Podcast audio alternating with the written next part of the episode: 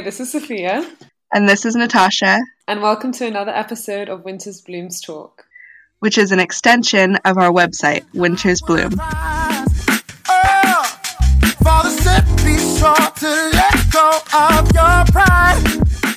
Hello, this is our very first episode of um, Winter's Blooms Talks. Um, and before we get into the topic that we really want to talk about, which is um, the topic of coronavirus, we just wanted to introduce ourselves and talk a little bit about uh, what Winter's Bloom is about um, and how we want it to grow. So, um, Sophia, do you want to do you want to start a little bit of how Winter's Bloom came to be? Okay. Um, I guess it kind of started its journey I don't know. I would say probably not like well, my first year of university, Natasha's um, third year, where she was studying abroad in Scotland. Um, that's when we where we met and how we became friends. And I feel that the essence of Winter's Blooms was very much uh, captured in our conversations that we would have um, during that period of time when we were together and becoming friends and our friendship was growing. So I feel like that is the very root of it. Um, and over the years, I feel like it's grown and manifested itself in different ways through the poetry that we've written. Um, we have two collections of poems The Snake and the Cuttlefish and The Tender Places of Worn Out Fibers, which are both available on Amazon. So yeah, I feel like Winter's Bloom is has been an evolving journey of just conversations that we've been having for years. what would you say, like where it came from for you, or how do you think it, it came to be in your eyes? Yeah, I feel like it's uh, pretty similar. I think it's one of those things where now, looking back, now that we have this joint website and this place for conversation, it seems like it was inevitable for it to happen. Mm. Um, but obviously, at the time when we first met, it's not we didn't have this as a goal. Um, but I think that's that's what we want Winter's Bloom to embody through a website or internet platform is just the fact that we were able I think from the beginning when we met I felt pretty safe to bring up different topics with you and all of our yeah. conversation like we talked about so many different things silly yeah. things and not so silly things um and even even when we ended up disagreeing with each other and i think that was that's been a really important part of our friendship and now yeah. part of our um part of our website but yeah yeah and what would you say i guess your vision is for winter's bloom growing forward like how do you want it to grow Oh yeah. Um I I feel well, I think I would really like uh Winter's Bloom to well, I, I definitely want it to be to have a little bit more engagement from um the people who read our stuff or listen to our podcast. I think we've we've mm. had a mm. really good um, submission turnout. I think we've had a, a, few submissions that have been really really awesome. Um, but it would be cool to actually have that be more of an active conversation through yeah. comments or even just email questions or if we want end up wanting to have people on a podcast that would be great that would be that's like one of my goals moving forward um, but yeah what about you yeah just what you were saying um, about having active engagement i think about that sometimes as well just in relation to university and just reading articles and stuff and I feel like we, as a society, have been really well trained to like read information and to take it in and just like to summarize what people's like other people's opinions and thoughts are, but not necessarily not necessarily to reflect on where we stand in relation to like these conversations, whether that's like in um, academia or just you know like everyday life, especially with like the news and the media. I feel like we just tend to just take in what we've been told and internalize that as our own opinions without reflecting on it critically. So I definitely agree with that, that I'd like to have a lot more engagement um, and to foster that space, like you were saying, where we can have respectful disagreement. I think also I would like it as as nice as it is now that in a way we're able to also stay connected um, through this extra platform that we have and the way that Winter's Bloom is able to also have a really international reach, I think it would be really cool to also give it a local feel. Um, and I think we've briefly spoken about this about um, doing like conferences or workshops or I don't know, creating like physical spaces where Winter's Bloom can have conversations as well. That's something I'd really like to do in the future. Yeah, you know, that's so true. I think it's one of those things where um, I feel that technology is very good at keeping people in touch. And we've had these conversations before. Mm. But there is something about that physical space, and especially when you can actually get together and see other people who have the same opinions or different opinions from you and, and get together and physically talk. And I think, yeah, I think that that's definitely something to keep on our radar for the future because it would be really great to just, you know, even just the people that we've heard from through submissions or um, directly or whatever, it's been really interesting to chat with people about what we're doing um, and what their opinions are and stuff. So, yeah, I think that's a really good goal for us to have.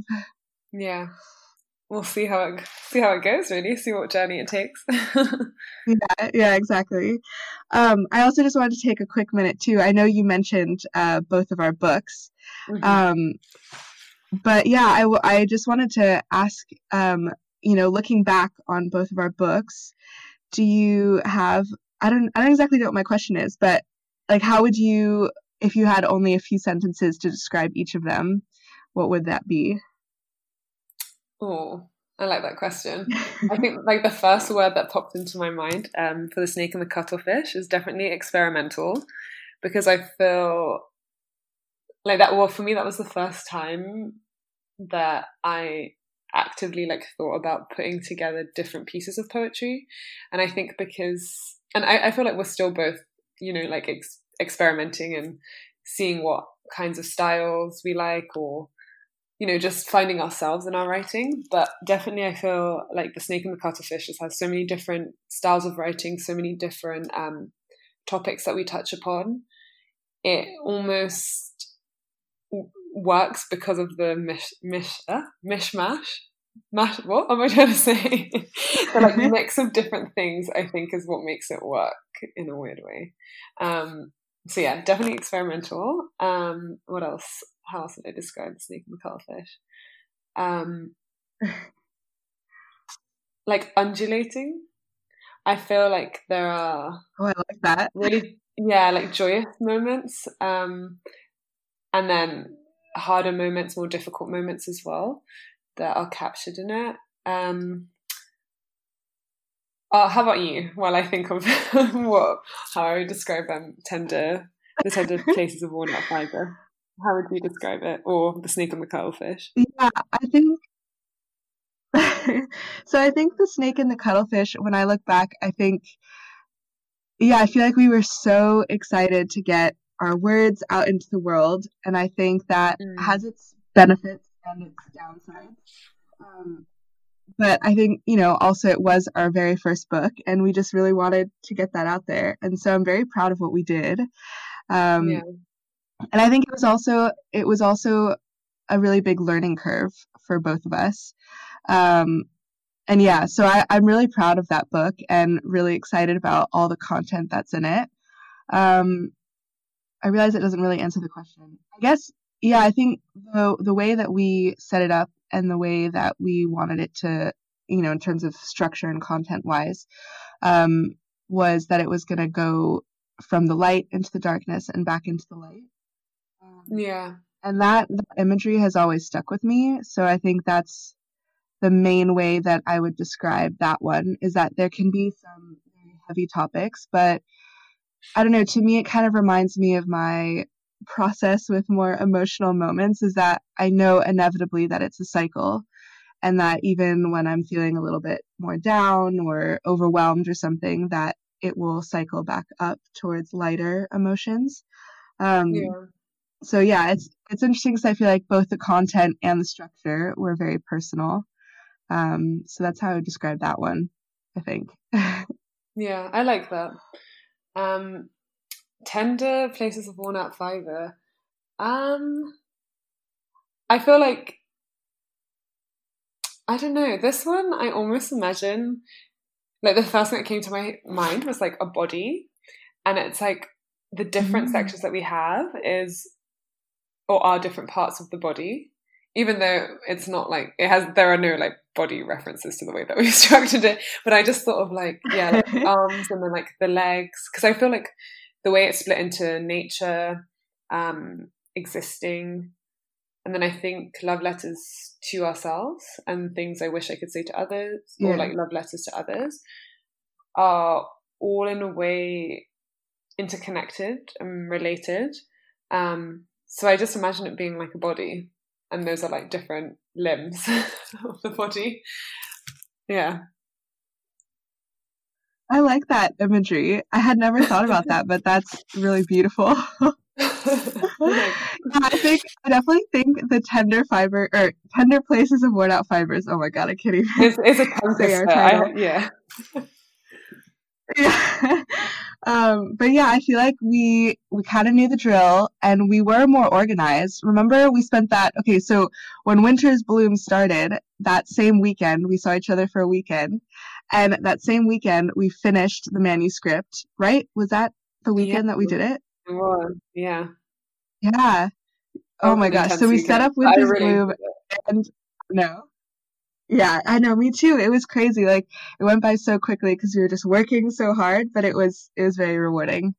Um, yeah. But yeah, I think we kind of knew what we needed to do, and that was yeah, that was awesome. But yeah, I like I I do kind of like the four chapters that we had in that one, and I think that was also a really good way moving into it to organize our thoughts in terms of what content we wanted to include and stuff.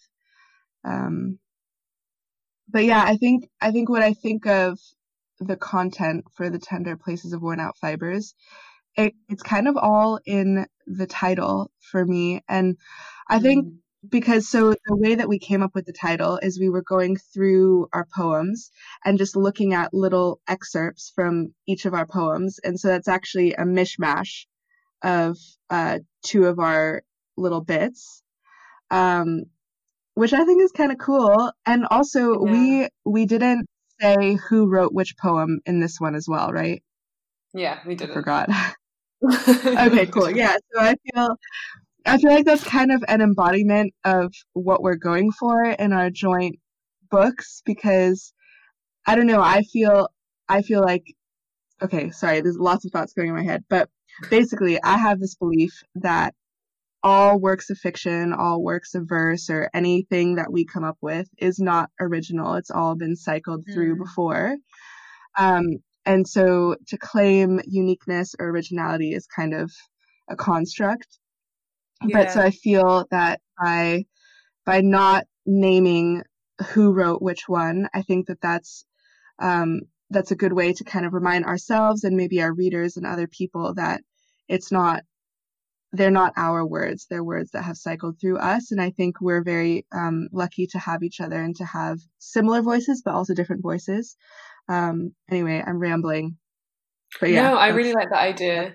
and yeah no it, it, i just wanted to add to that as well. I guess it to me is a reminder of of the like how do i word this? I guess that where one person where the self ends and like the next person begins is really there is like not a distinction if that makes sense. Or there is a distinction but it's one that i guess is more superficially made by like giving your name to something or like it, kind of um asserting your individuality i think is really a, a human a human construct. Or i don't know like a our age construct, I guess, our time construct. So I think the fact that we don't label things or label things like whatever attribute our names to certain poems is just a reminder that the self and other selves are much closer and interconnected than perhaps we sometimes think or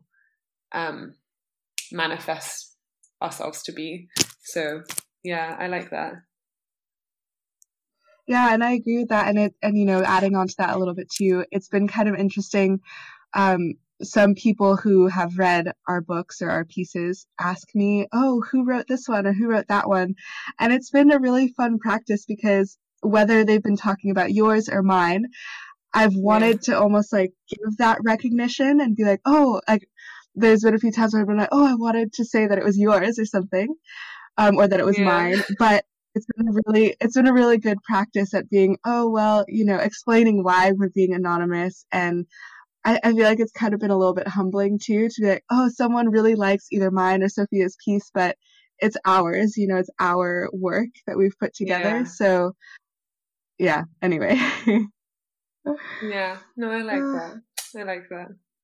So is there anything else that you wanted to mention in part one before we move on no i feel like we covered it we covered yeah everything quite well okay cool um, okay, so now we're going to move on to the second part of this um, pilot podcast.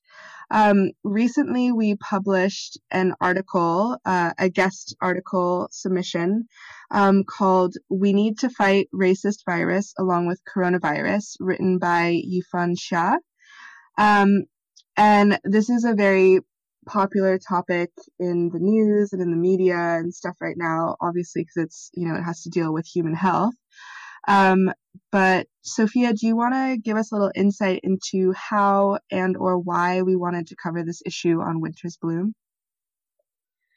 Yeah, so um, I remember we actually discussed this um, like over voice notes um, of how or what, not how why I guess more so um, I felt that it was really important to talk about this. Um, so like so up to this point i feel like the articles we had been posting on winter's bloom had been very much um reflective reflexive reflect sorry reflective pieces um or like opinion pieces or i guess stuff to do more with like the inner workings of life um in terms of like soul identity and that kind of stuff.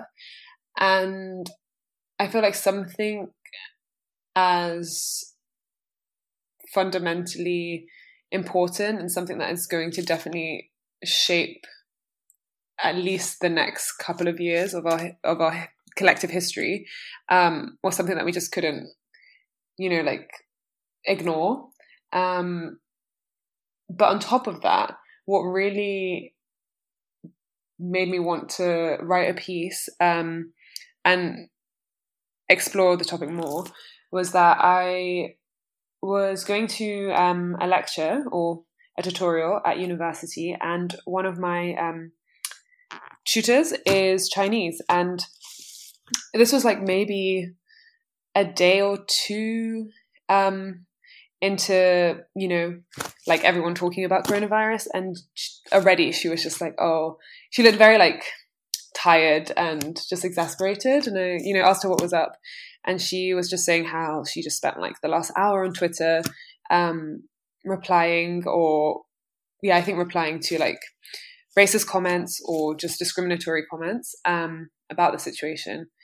And it was just crazy how, to me, how quickly the discourse just became very racist.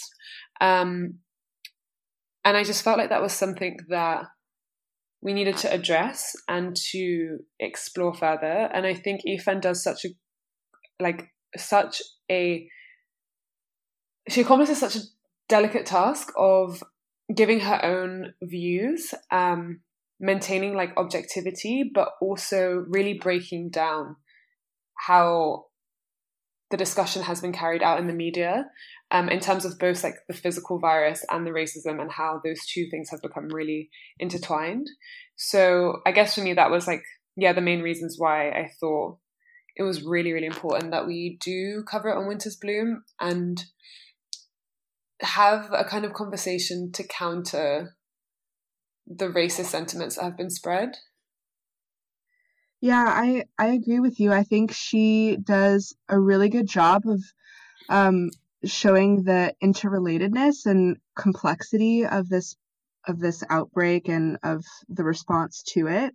Um, you know, because she does talk about um, in her article about the role the Chinese government plays and even the diversity mm-hmm. in reactions of Chinese people um, yeah. towards how the government has handled this. Um, and yeah, so I think it's really interesting because she does give us like a really good um, perspective that's that's much closer i think than you and i like we we can see the response that's happening but yeah because yeah. it was interesting i remember when you first brought it up with me um, I had I had been following it too, and and some of my friends uh, through Facebook or other social media outlets had been posting different articles about it.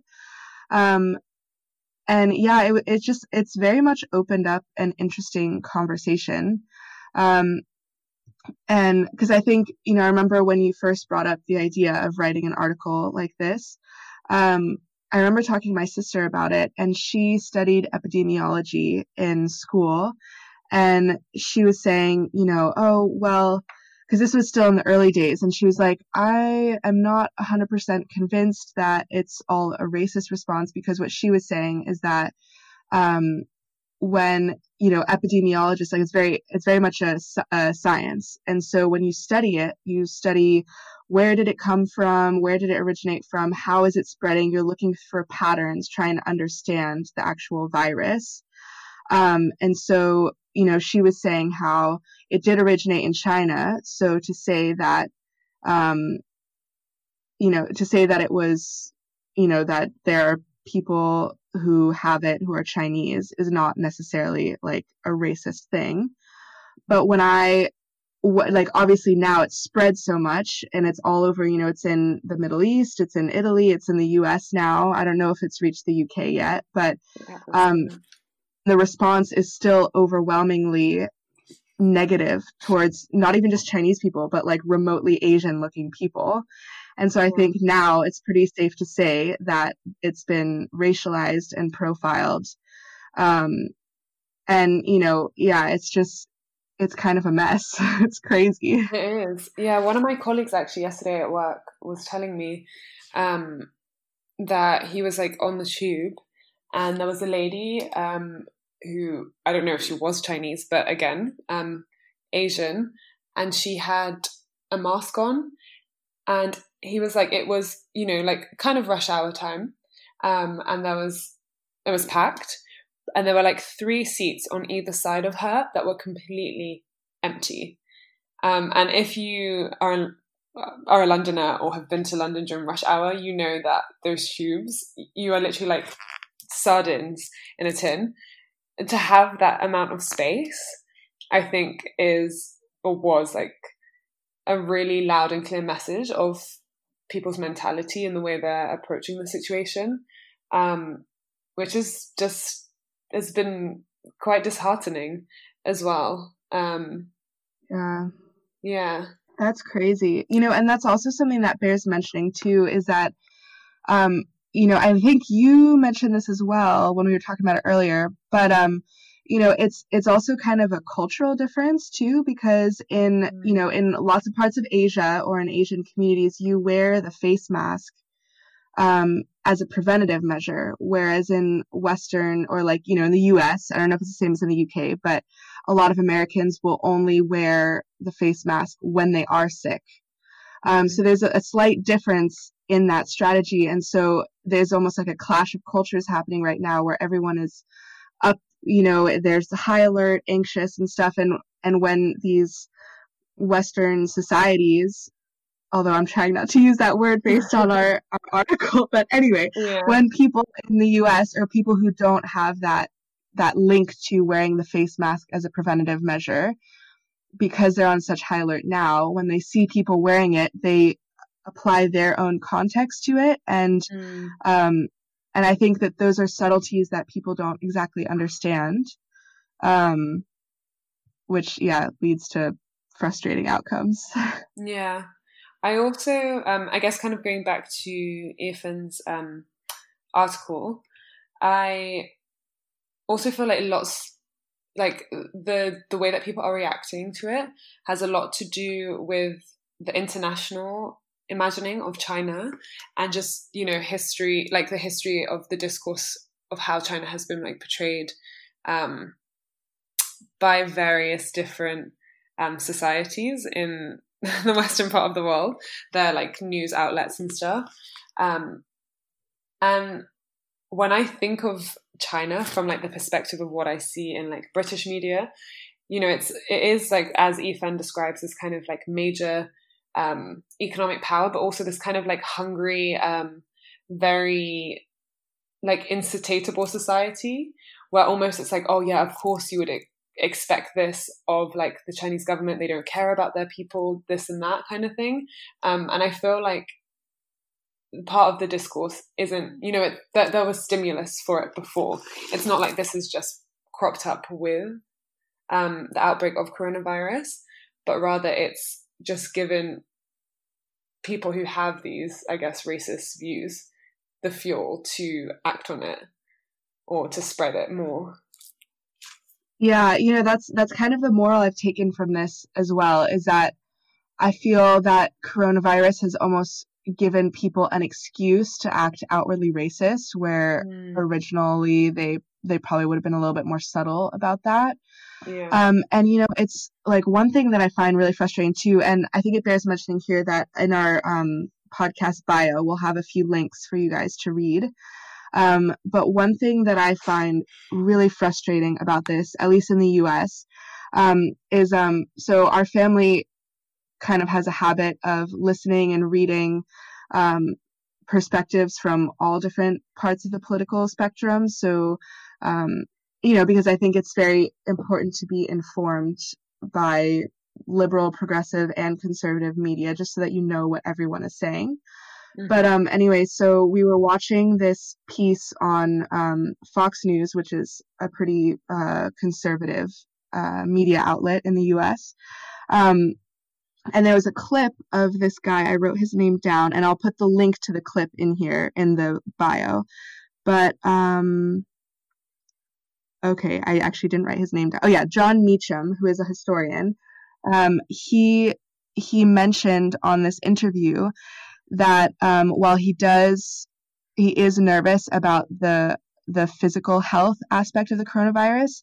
He's particularly anxious about how the coronavirus might impact xenophobia um, worldwide. And I don't know, I just got so frustrated at this whole debate in general about whether coronavirus is racist or not, because clearly it is. You know, there, and again, we'll have all these links in the bio, but people of Asian descent or heritage worldwide are getting blamed and getting physically attacked and all this stuff. Like, it's a fact that people are responding to this outbreak in a racist manner.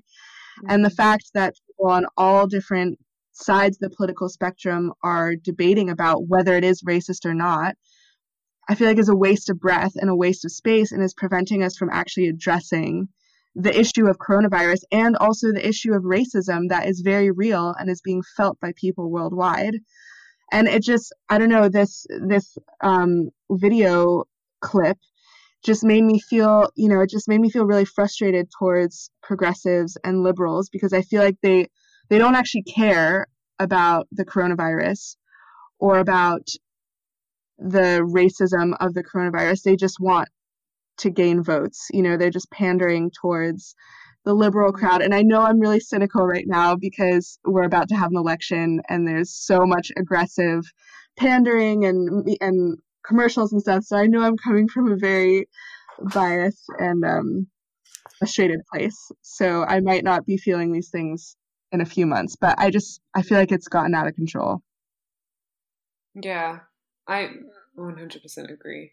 Um, and it's just become yeah very like politicized as well um in so many different ways. Even like here i guess in the uk we've had like this ongoing debate um for like years or basically since the tories have been in power that you know like the nhs is able to do its job um and like the crisis of the nhs which is basically a national the national health service for the uk which um, provides free healthcare to um, UK and EU citizens. And I think actually, but I'm not 100% sure. I think basically anyone who is like residing in the UK has the right to access this public health service. Yeah, pretty much, as long as you have like a permanent resident here. Um, and like for years now, the Tories have been slowly like pulling out money um, out of funding for it. So that it seems like the system is failing, but it's just severely underfunded. And yeah, there's there've been like some articles I've come across, which is also using the coronavirus in this like politicized way to also criticize like the NHS, and it's just literally been appropriated. I almost feel for so many different purposes or like other agendas that people have um, that I don't feel like you said that we're focusing on what we can actually do to control the situation and to ensure that you know like where we're going to be going forward because at the end of the day this is a hygiene issue which isn't specific to like one culture um, or even to just this incident this in, um, this case yeah. It's something that we've like experienced in the past of like bird flu um, and whatever kind of flus and viruses that we've been experiencing since the beginning of time um, but i just feel like all of that is just being detracted from through everyone else's agendas.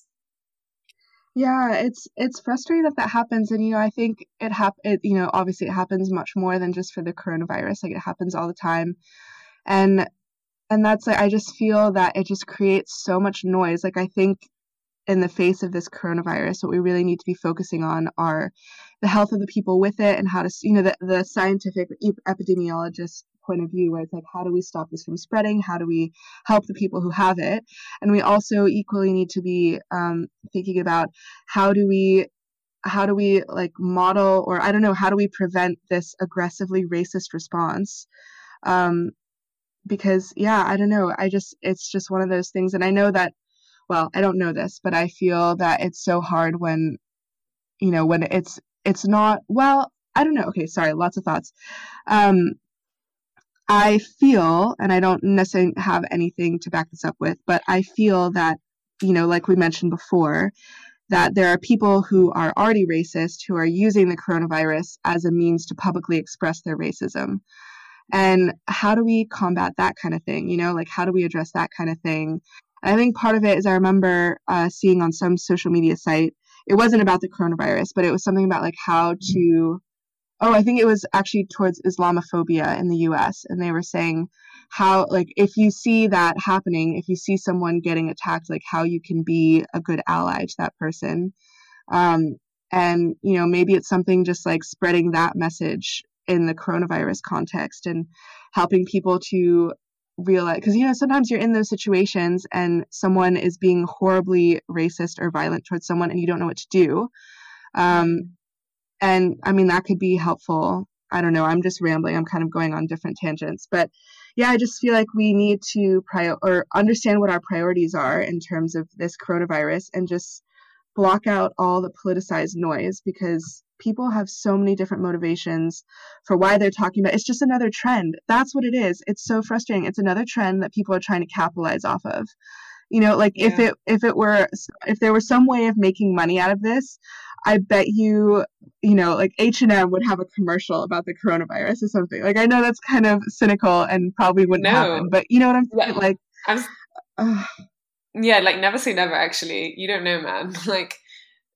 especially can you just imagine I, i'm already seeing it now like christmas time and this is still going on and there'll be like a charity song for it or something you know someone will get some platinum album from singing about saving the poor kids in you know like it's the same thing like saving the poor kids in africa from like drought or whatever um, there's always a way to make money and people suffering seriously which is very cynical but slightly true. There's like some slight truth in it, I think. Um, yeah, so just going as you were saying as well um, about um, being an ally. I just thought as well, um, going back to Yifan's piece about the, I guess.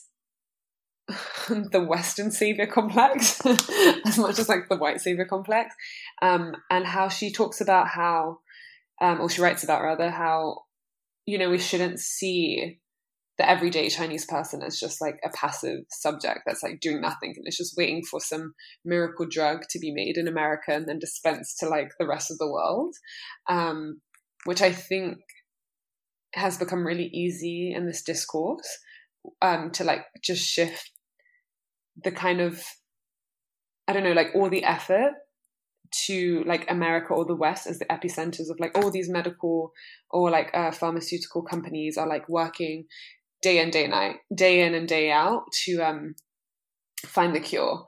And like all the action is happening on like our side of the world. Um and I think that's just something that's really interesting which she raises as well. Um because like speaking to just like average like um, just different people like friends acquaintances um like the customers I serve at work, everyone, and even myself, I guess, to a certain extent, just has this whole kind of like narrow view that the cure is going to be found here, like in Europe or in America. And like we're just waiting for like someone to find it, you know? Um, and just kind of discrediting yeah. the everyday efforts that people are making to try their best to like deal with the situation. Yeah, I agree. I'm really glad that she went into that into her piece and about how there is that perception of Chinese people both um, abroad and in China. Um, yeah, because there is there definitely is just like this view of China in the media that's perpetuated everywhere in the US. That's the context I'm most familiar with. But yeah, it's just it's a frustrating thing. I mean, it's it's one of those things where it's stereotypes and it's this view of what we expect um, of someone or a group of people who are different from us. Um, and yeah, I mean, that's a whole other bag of worms to tackle. I don't know how we yeah. how we unpack that and unbreak that. I mean, I think that's going to be something that happens over a few generations, you know, because it's almost like shifting the way that we view things. And oh my gosh, okay, wait, I need to mention this here. It doesn't exactly relate to coronavirus, but um, yeah. I was listening to this podcast recently called Books and Boba, and every the middle of every month they do like a book news thing, and um, one of the pieces of news, which was pretty alarming that they talked about, is they said that Barnes and Noble had this whole diversity campaign where they created new artwork covers for um, classic works of literature like Frankenstein or um, Pride and Prejudice, stuff like that. Mm-hmm. But with like the artwork was featuring people of color. And it was just such a flop because at the end of the day, the content is still written by, you know, typically white men, maybe a few white women in there but it just it was just so shocking that like I don't know, I feel like there was no thought into it. Anyway, the way that it relates is one of the covers what was it? Oh, I think for Dr. Jekyll and Dr. Hyde, the cover that they had on it was like it was almost very oriental in the decoration. Mm-hmm. And it's one of those things where when you first see it, yeah, exactly. When you first see it, you're like, oh wow, here's this book that, you know, might might have other other perspectives like asian perspectives or something. And then you pick it up and it's dr jekyll and dr hyde. And they're basically using i don't know oriental asian like ornamentation to it's like a bait and switch you know? Like anyway i yeah. this is definitely off topic but it just it's one of those things where i feel like there's still this perception and i guess it's kind of straying into the realm of uh, cultural appropriation, whatever that means. And we don't have to get into that because that could be a whole other discussion. Yeah. But it's one of those things where, like, you know, there because there's this perception that's built up in the US or in the UK or wherever of cultures that are different from ours. It's just like it just kept keeps getting reaffirmed in our mentality and like and subtle stuff like the decoration on a book jacket or in the ways that we describe Chinese people and the coronavirus. It's just, anyway, that was a big ramble, but yeah. Um, another thing I wanted to mention or just touch upon was Italy's response to coronavirus. Um, again, I feel like just drawing on Yifan's piece um, to do, or like I guess kind of adding to it, um, how she talks about the two strands of like the virus and also the racism that accompanies it. It just reminds me of like the language that I guess international media uses to describe, you know, like terrorism or like immigration is like a cancer or like again a virus that needs to be like cut out or just stopped or whatever, cured. Um, and yeah, I feel like all those different strands just sadly come together in the the whole way that Italy has been managing the coronavirus, um, which has mainly been to shut down a whole load of hospitals in um, some of the northern parts of Italy, and like Lombardy, especially. And when I heard that, I was sadly like not at all surprised. Um, it literally just reminded me of like what was it, maybe a year or two ago now, when Salvini decided to just close the ports to all the immigrants that were traveling um, to Italy by boat on the Mediterranean Sea. And ugh, it's just so frustrating that that is literally the way the Italian government is choosing to respond to this whole situation is just to like ignore, literally just ignore the situation. And it, it's really frustrating because they, I, I just, I don't even know how to put into words. I'm so like frustrated. But I think in their minds, it's just like if the problem doesn't exist, or if if it's not quantifiable, it doesn't exist. Like Salvini, and again, this is going slightly off topic, but I'll try and bring it back. But um, Salvini recently conducted like um, a census of some sort um, to prove that his strategies of closing the ports has decreased the amount of deaths in the Mediterranean. And like, obviously, it hasn't. The same amount of people are still traveling, they're just not being counted. Um, and so, like, now Italy is out of this crisis of immigration, or this immigration crisis, sorry, because people aren't physically landing on the Italian soil. So technically, it's just like not that issue. And I feel like this is exactly the same approach they're taking to coronavirus as well, where it's just like, well, if people aren't being registered in hospital as having it, then like it's just it's not an issue, is it? When clearly it is. Um, so yeah, that's just. I, I, I, this doesn't really add much to the conversation. It's just very frustrating. Um, no, I think I think it does. That's crazy. I, I was gonna ask you while you were saying that, and I don't know if you would know, but or maybe it's just exactly what you're saying, but how do they expect to treat the people with coronavirus if they've closed all the hospitals? Literally, the only thing from what I've read that they're doing is they're testing people who are coming into like so like in Milan airport specifically. I don't know if it's like across Italy.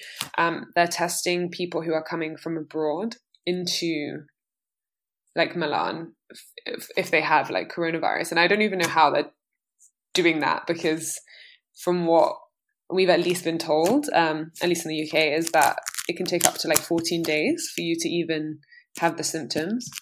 Um, but that seems to be like the only control system or like structure at the moment, from what I've read, that they have set up. I don't know to be honest. That's crazy. That's nuts though. I know. oh my god. I have quite low expectations of the Italian government in these days. Um, but yeah, again, that could be a whole other kind well, of. Well, thank you for sharing that perspective. Like that's that's really interesting and I think important to talk about. And also glad that you're not heading to Milan anytime soon. No, my mum would not allow it. She would not be happy. Also, that's another thing though as well. It's been weird in terms of people coming in from Italy. Um, there was like a video released by like this journalist who was in Italy and then was traveling back from Milan in like Heathrow. Um, and he was showing, but again, I kind of I'm of like two minds, but anyway, I guess let me just explain what the, the video was first. Um, so he was just showing that, you know, people were just security freely. No one asked them questions about where they had been in Milan, about their symptoms, this and that. And in a way, I was kind of like, oh, yeah, that is really scary. There is like no real system in place to like ensure that the spread, like uh, that we're, we're, we're curtailing the spread as much as possible. But at the same time, I'm like, what can you actually really do? You know, like if you, if they're not, if they don't have the symptoms yet or I don't know. It's like it's just so difficult. I feel. I feel like that was just like very.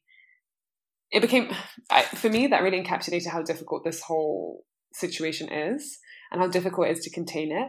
At the same time, how easy it is to like manipulate this to manipulate perspectives and just make it seem very one dimensional like oh like the british authorities aren't willing to invest money to like have doctors or whatever standing at the terminals to like examine each and every person that comes through um yeah i don't know where i was going with that yeah no but i think that is an interesting thing because you know when we are just hearing about the coronavirus through you know the news and through social media or whatever i think it's so easy as with many things to feel distance from it. And even though it's now come to the us and it, i think there's been a few documented cases of it here um, it still feels like something that is not affecting me personally day to day. And you know knock on wood that won't happen. Um, but it's so easy to to like think about it as something else like something happening elsewhere. Um, and you know obviously it is it is a serious thing.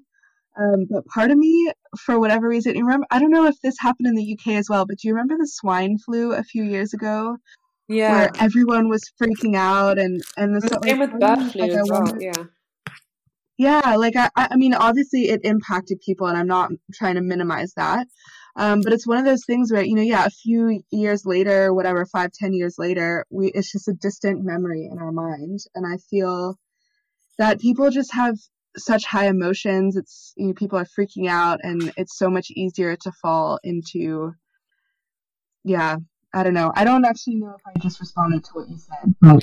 No, I think you did. And again, just going back kind of to the whole um politicizing the coronavirus, I feel like especially in the UK with like Brexit and stuff, um, although I still do get like updates about Brexit every once in a while, definitely coronavirus has kind of taken away um, the focus on Brexit. And I think politicians are, of course, using this to their advantage. Like, there's so much happening behind the scenes, but the way that the media just almost sensation- sensationalizes um, certain aspects of news and also like zooms in and exaggerates them and distorts them makes me almost a bit reluctant. Like i know it's serious but sometimes i just i question like how serious and how much do they actually know you know that and by them I mean I guess like the government and also these pharmaceutical pharmaceutical companies, how much do they know that they're not telling us? I feel like they're only telling us what they want us to hear for a certain effect. Um, again, that's quite cynical and slightly what's the word conspiracy theory based, but I don't know, man. No, but I, I 100% agree with you. I think that's definitely within the realm of possibility. I tend to be very cynical of the government and of politicians and of all the noise that surrounds big things like this. Like I think I think it's definitely possible and it, and it's also possible that it's being used to distract us from what's really going on in our respective countries. Yeah. Um, but yeah, I think we are approaching time. Um, mm-hmm. I was wondering if you had any last thoughts about how Winter's Bloom started and or the coronavirus thing that we've been talking about. I guess my concluding remarks to do with the whole um, coronavirus discussion would just be to, like you were saying, I really like the fact that your family reads different news sources, um, to not like listen just to one single voice, and to also and I guess it also goes back to the whole, yeah, like linked in with Winter Bloom, to make your own informed decisions and reflections and opinions on things and not just absorb information because I think we're very good at absorbing information, but not very good at being critical with it or choosing what we decide to, you know, um, take as truth or to look into further. So yeah, I think with both the coronavirus and also what we're hopefully trying to embody and encourage more at Winter's Blooms is just to be more critical with everything um, that we're fed and that we're given to take in. Thank you for those wide word, well, wise words. Um, I 100% agree with you. And um, yeah, just like on um, our website and now through our podcast, we'd love to hear um, any input, um, opinions, or perspectives that you had about our discussion or about um, Yifan's piece, which is again titled "We Need to Fight Racist Virus Along with Coronavirus." Um, and I think this is a good place to give a really big thank you and shout out to Ifan for contributing that yeah. piece to our website. Um, it was very insightful, so thank you so much for that. Um, yeah, and I guess with that, we'll sign off here. Um, we'll have links to our website and to our books, along with links to some articles about coronavirus uh, in our um, bio. So keep an eye out for that. And um, yeah, until next time, thanks for listening. Thank you. Bye. Bye.